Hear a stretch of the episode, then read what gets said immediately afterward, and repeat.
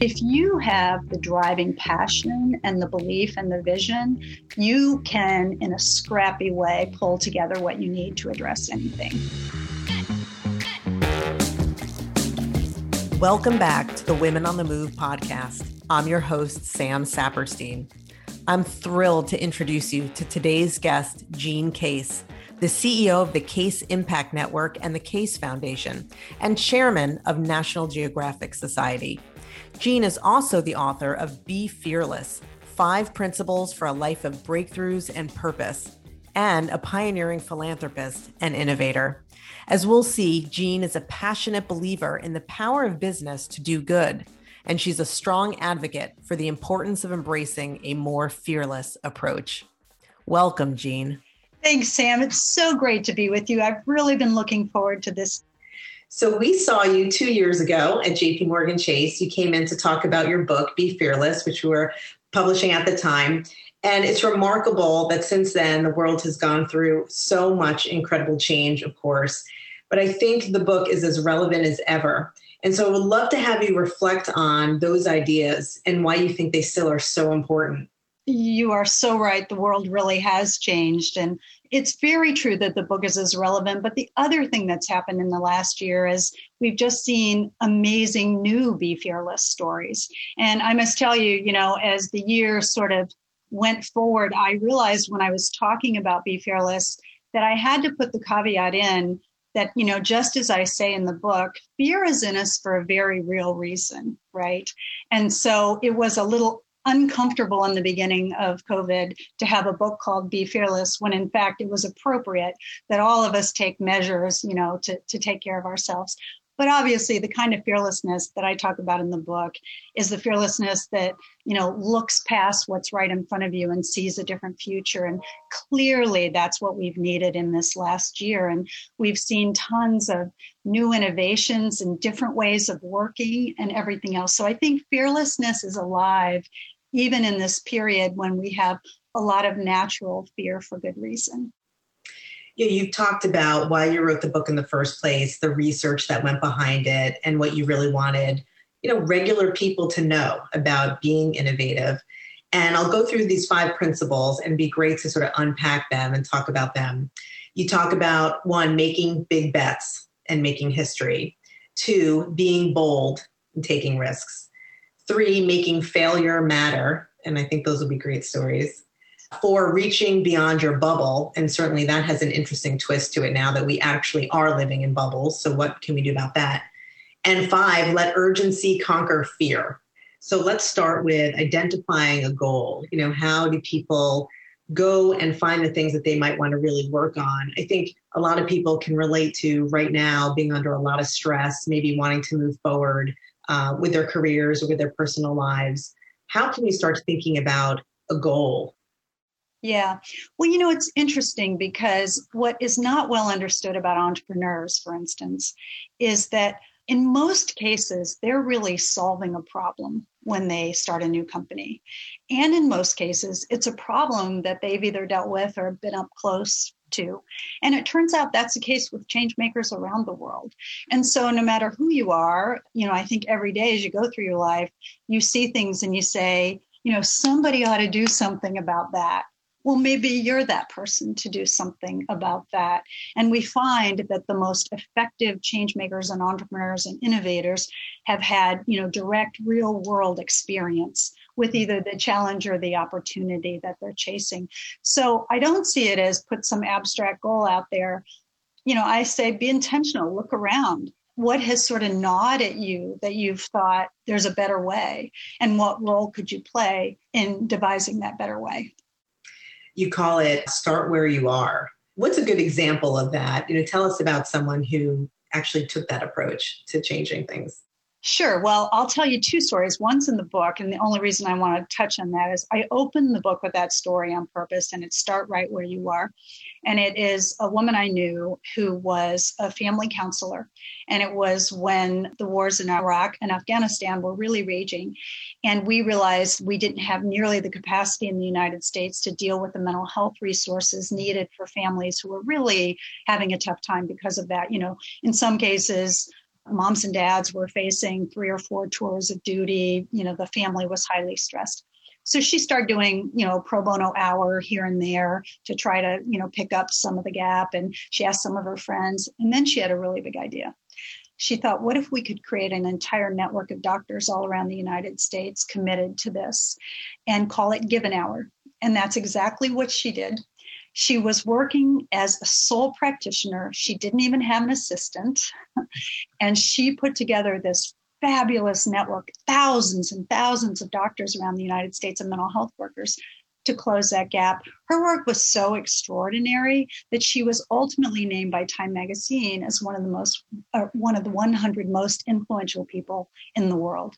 And I knew her. She called me when she had this idea and I describe in the book going into her office and she had no organizational background. She had never, you know, really she's really a sole practitioner working in a small office and yet her vision really came out of the problem she was trying to address. And then more recently during COVID, one of the stories I really love is you know there's a female doctor who was working in the emergency room and if you remember ppe was a, the equipment was a real stressor for our people on the front lines and it was for her and she would come home to her husband and she had two kids and just say you know i'm just worried about putting you at risk putting you know all of us at risk he was an engineer and so one night their dining room table became basically a, a working table and they devised a way to sanitize the medical masks for reuse. Mm. And it was such a breakthrough. They were able to find a way that 80,000 masks a day could be sanitized and reused. And, you know, those kind of stories are great examples of someone living a problem and saying, there's got to be a way we can solve for this. I love that. I mean, that is great examples of that start where you are concept, not only seeing a problem that's so close to you, but having the skills to do something about it. You know having that core intrinsic not just the idea but being able to try to get a hold of the problem and then recruit others around you. Right. And i think that's the key sam because i think what holds a lot of us back is we can say oh i don't have the skill i need in this area or that area but if you have the driving passion and the belief and the vision you can in a scrappy way pull together what you need to address anything so you said that starting the Case Foundation was your big bet, something that you did.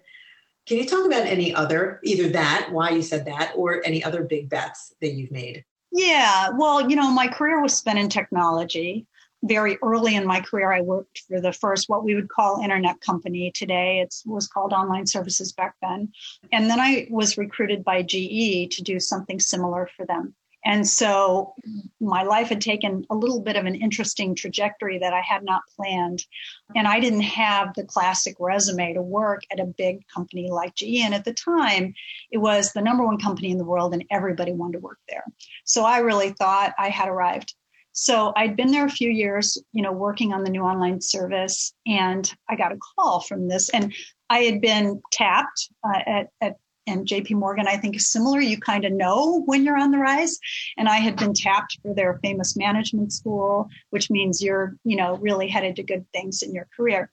And so I got a call from this tiny little startup down the road, and they asked if I would consider coming to work for them. And for me, I could see that the startup had risk taking in its DNA, the people, the early people that were putting this together. And at GE, it was more about playing it safe and not taking big risks. And I really had to question if we could break through and build kind of the promise of the connected world if we weren't willing to take those risks at GE. So I made a move and I joined the startup and my friends were horrified. People used really high pitched voices telling me what a mistake I was making. Oh, no. Again, remember, I don't, I didn't have a classic resume. I didn't have a college degree. Uh, there were a number of things.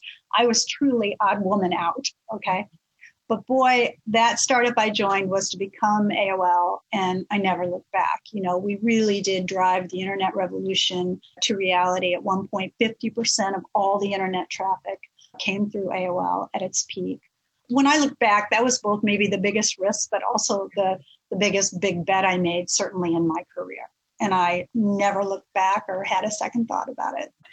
So, one of the other big things that you write about in the book is embracing failure.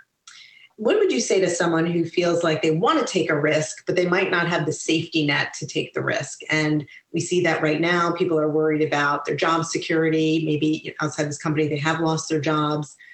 How can they take that risk without feeling like they're going to lose everything? Yeah, it's a great question, Sam. And even in the book, as I talk about the importance of risk taking, I try to put some resources in there that allow people to actually assess their own risk tolerance. And, you know, it's a common question I get what is measured risk and what is reckless risk? Mm-hmm. And frankly, that's different for everyone. But one thing that is somewhat consistent approach that could be adopted is to do what I call chunk it down. So sometimes you can't take the bet the farm risk given your personal circumstances but you can maybe take some steps forward toward an idea or you know toward a goal that you have. And if you chunk it down so that whatever you're doing this week or this month if you fail at it it's not curtains no one's suffering but you're still making progress. And i think that's really important to understand.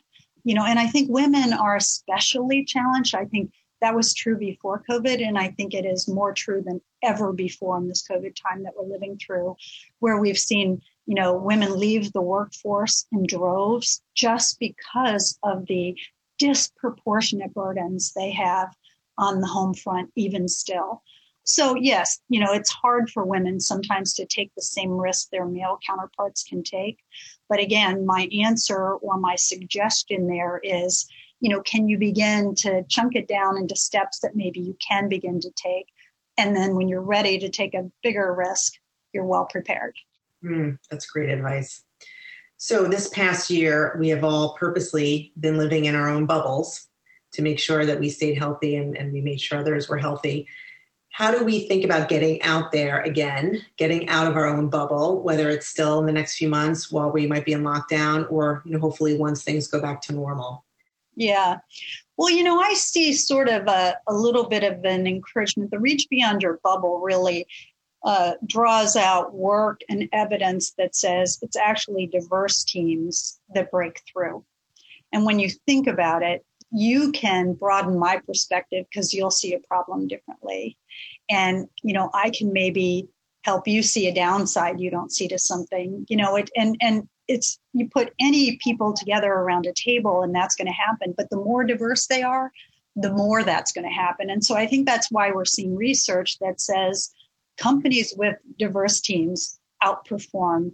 And you know i just think the reach beyond your bubble was really a clarion call to say if you don't have people different than you around you then you're not going to achieve the full potential of what you can. The evidence is very clear.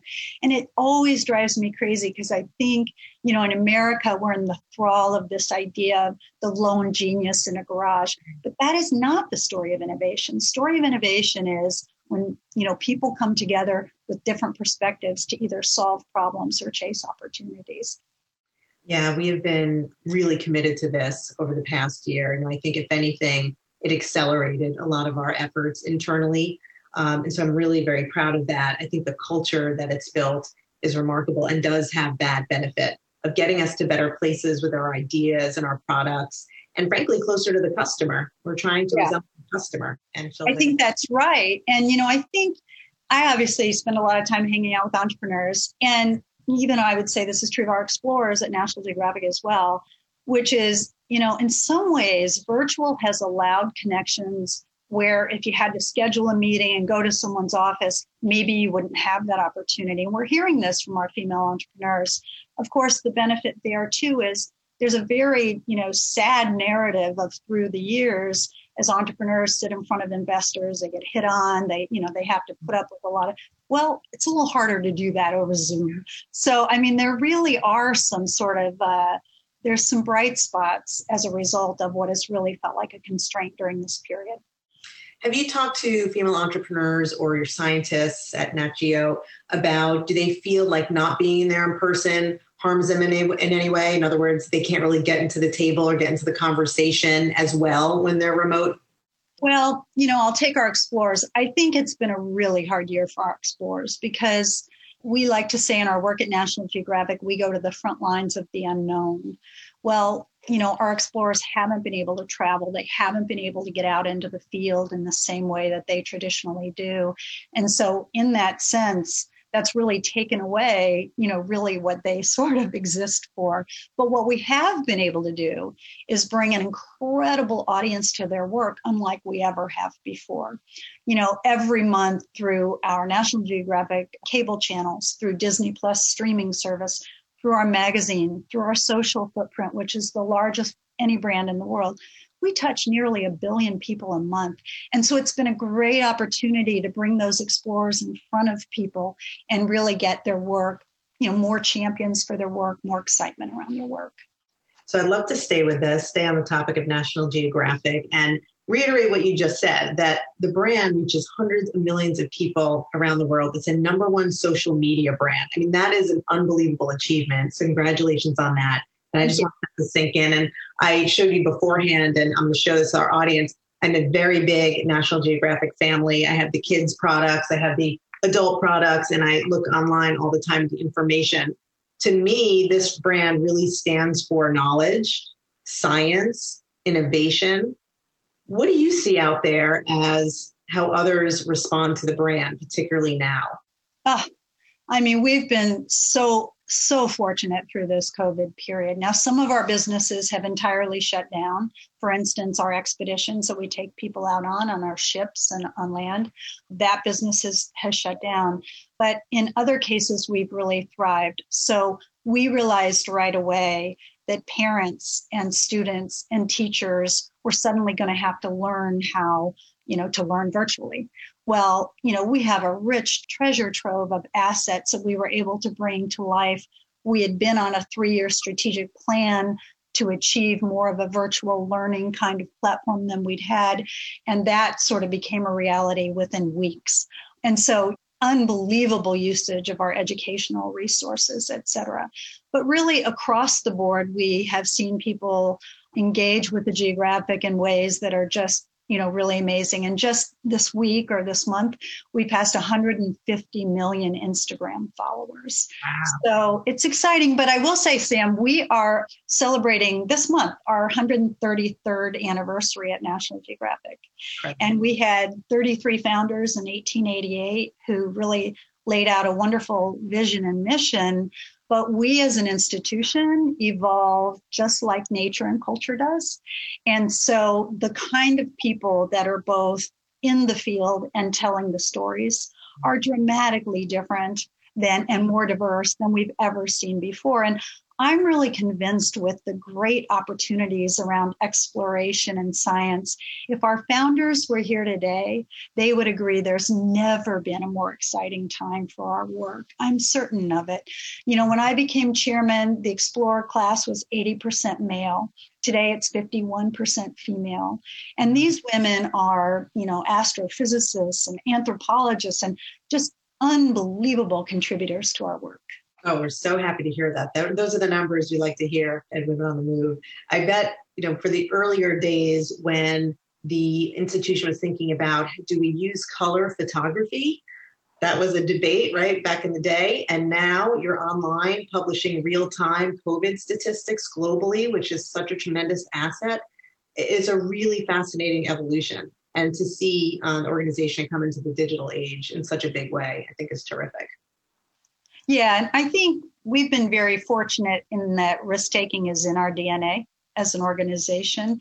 And you know that what you just referenced really was a critical moment that would have made or I think broken our future because the board did not want to introduce color photography or photography at all with the belief that it was a fad and that it wouldn't be considered serious science. And it really became quite a row in the boardroom. And ultimately, it was Alexander Graham Bell, who was our second president, who said, You know, I think we're going with photography. And suddenly everyone fell in line. But yeah, look where we are 133 years later, right? I mean, it is amazing. I can't even imagine our work without being able to bring it to life in the way we have with our, you know, rich photography assets. Would love to talk to you about the Case Foundation's work around entrepreneurship, uh, but particularly about making sure that it's more inclusive. Can you tell us some of the things that you're doing to really foster that? Sure. Well, you know, when we talk about our work, the Case Foundation is really only one entity. We like to talk about using all the arrows in our quiver.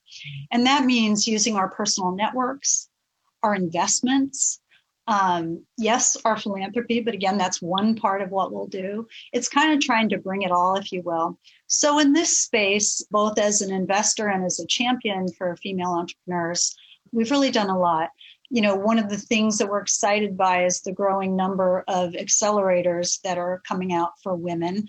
And I think a really great story is one called Hello Alice, which today has more than a 260,000 small business owners that work with them. But if you look at their work since COVID, they understood very personally what many of these women and Black entrepreneurs were going through. And they've done a tremendous amount to bring grants and support, but they were always designed to be a virtual accelerator. And that may seem long before COVID when we were all virtual, right?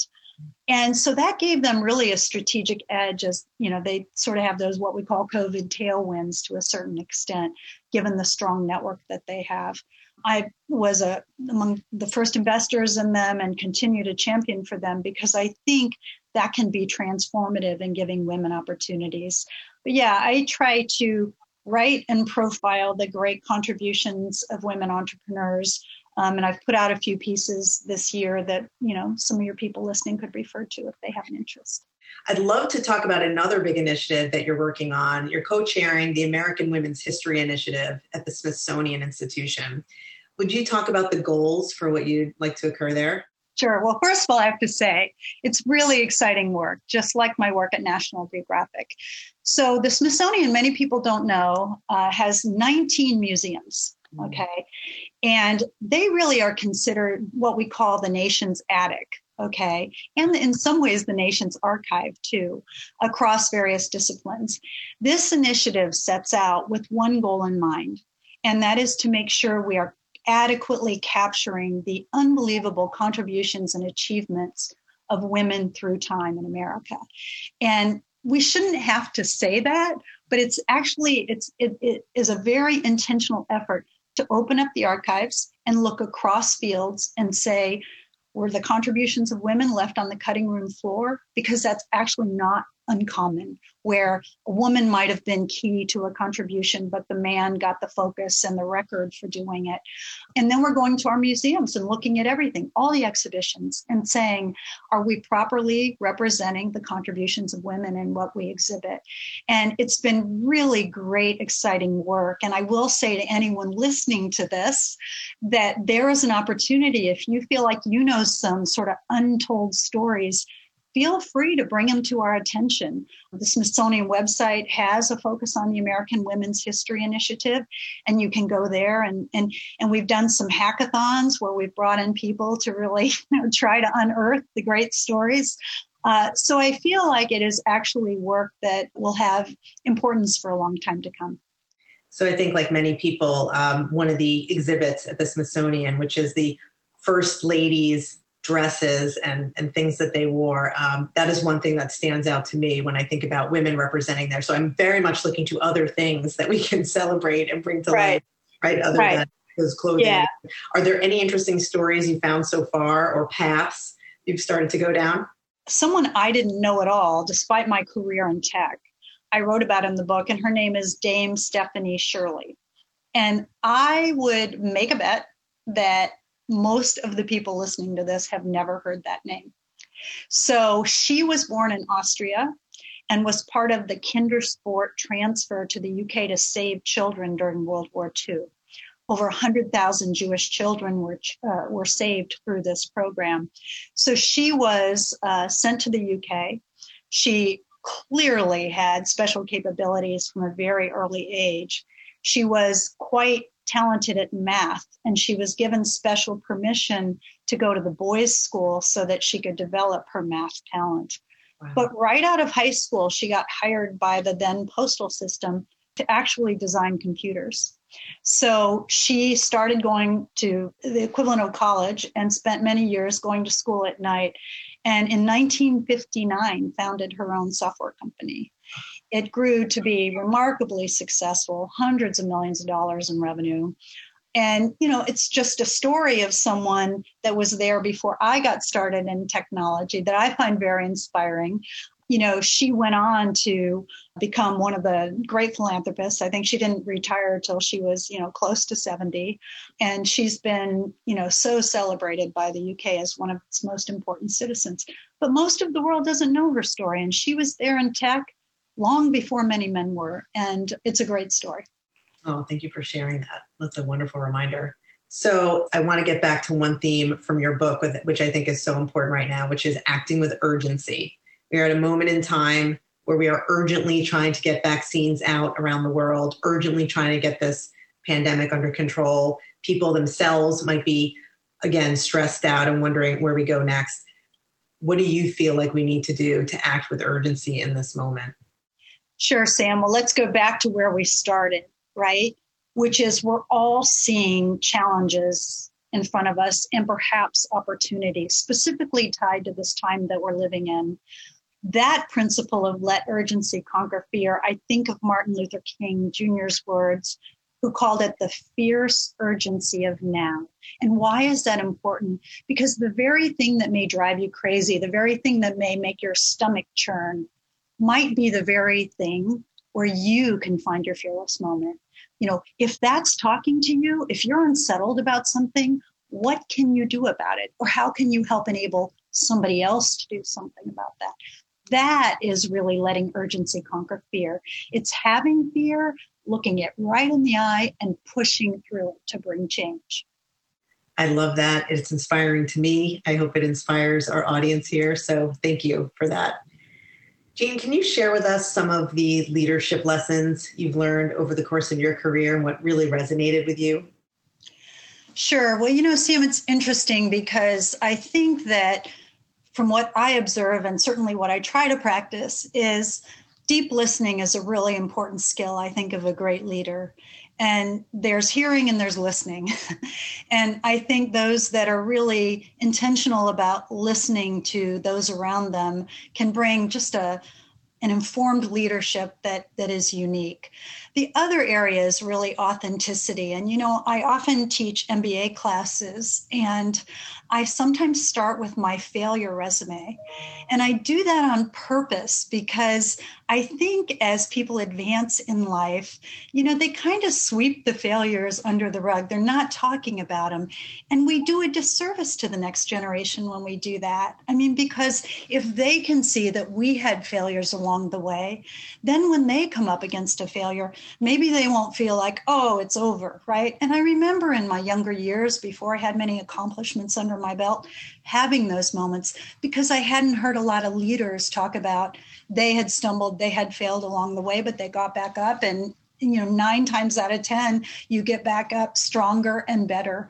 And so i think that's really important as a quality in a leader I love that you just mentioned your failure resume. I mean, on the one hand, that sounds so absolutely terrifying to list out all of your failures. On the other hand, there might be something really cathartic in that too, to acknowledge yeah, yeah. them.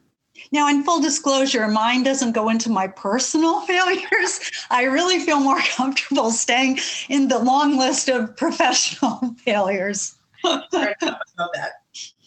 I'd love to know your thoughts on being a lifelong learner you know, as an adult, how do you stay relevant and make sure your skills are up to date? But also, what can we adults do to help children, especially girls, uh, to really love the STEM areas? Yeah, you know, for me personally, I've been a lifelong learner. I mean, I they're just my my kids used to joke that mom, you're interested in everything. You're even interested in dirt. And then one of the stories I told in Be Fearless, is about this guy who, you know, did a lot of uh, study and farming around soil. And so it turns out I am interested in dirt. But I do constantly learn. So, for instance, I've used this time in quarantine to be studying Spanish. And I feel like it's so important to always have something new that's helping you grow as a person. And I tell a story in the book about having a point in my life when someone asked a very pointed question about whether I had only taken on things I knew I would be good at. And so not only now do I try to learn new things, I try to take on things that I actually don't think I can be great at. And it's such a great feeling then when you can actually master something that you doubted yourself or your own abilities. And what do you think we can be doing to really encourage our girls to pursue science, math, and technology? Yeah, well, one thing I would say is check out National Geographic. You know, we just this week literally announced our Young Explorers and the kind of work that young women are doing around the world. We're funding and spotlighting a lot of it is so inspirational. And I think, you know, if you're into science, if, even if you're not, if in the fields of science, tech, innovation, it doesn't matter. There are models there where you know the people doing the work in the field can look like a girl no matter where she's from okay? And i think that plays a really important role. The other thing is mentoring. You know i think no matter where you are in your life in that whole spectrum if you don't have someone that you're reaching back to bring up and bring along and introduce these ideas about have you thought about starting a business? You know, have you thought about engineering as a skill for yourself? Have you thought about going to a coding camp? I mean, there's lots of ways without really feeling like you have to dedicate half of your life to mentoring that even in brief conversations, we can lift women up.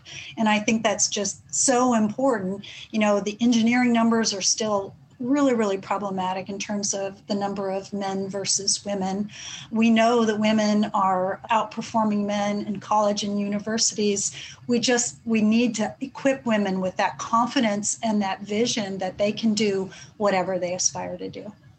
Jean, thank you so much for joining us today. It was so great to hear your views and to hear about the fantastic work you're doing in so many areas.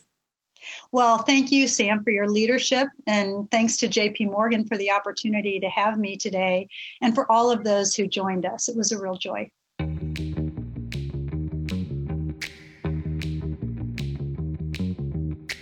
I am so grateful to Jean for joining us today.